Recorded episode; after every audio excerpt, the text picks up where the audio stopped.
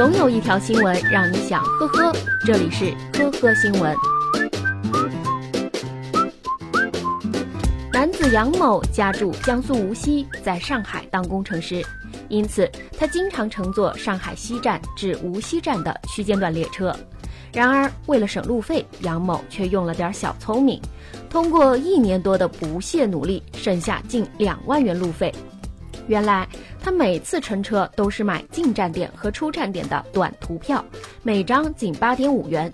上车后，他多次躲进厕所逃过检票。从二零一八年七月至案发，杨某共逃票四百八十余次，涉及近两万元。事发当天，用于出站的车票还是用其岳父的身份证购买的。目前，杨某因涉嫌诈骗被上海铁路警方刑事拘留。八月八号晚上十一点左右，重庆九龙坡交警查获一名酒驾司机。意外的是，该名司机竟然当天刚刚才领到驾照。而且车也是刚刚提的，司机说自己刚拿到驾驶证，很高兴，就和几个朋友喝了酒。酒足饭饱后，觉得这么晚了不会有警察出来查酒驾，于是就开车出来了。最终，男子驾照和车辆被暂扣，机动车驾驶证被吊销，五年内不得重新考取，同时还要依法追究其刑事责任。八月十五日下午，安徽阜阳的男子黄某喝了一斤多白酒后，来到一停车场，然后竟然和停车场门口的停车杆杠上了，最后还和停车杆扭打在一起，收费员上前劝阻也没用。后来，黄某把停车杆掰断后，被收费员拦了下来。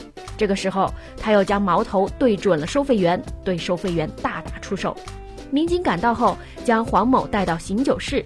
这个时候，黄某依然没有收敛，在醒酒室又笑又叫，称自己不是一般人，还让民警叫他爷爷。最终，黄某被行政拘留十五天。去年九月二十一日晚，男子薛某驾车回家时，撞上停在路边的车。由于当时喝了酒，担心被人发现，薛某没有报警，并驾车离开。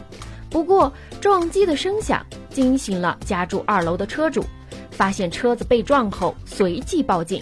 面对询问，薛某否认开了车，还请来两位朋友为自己作证。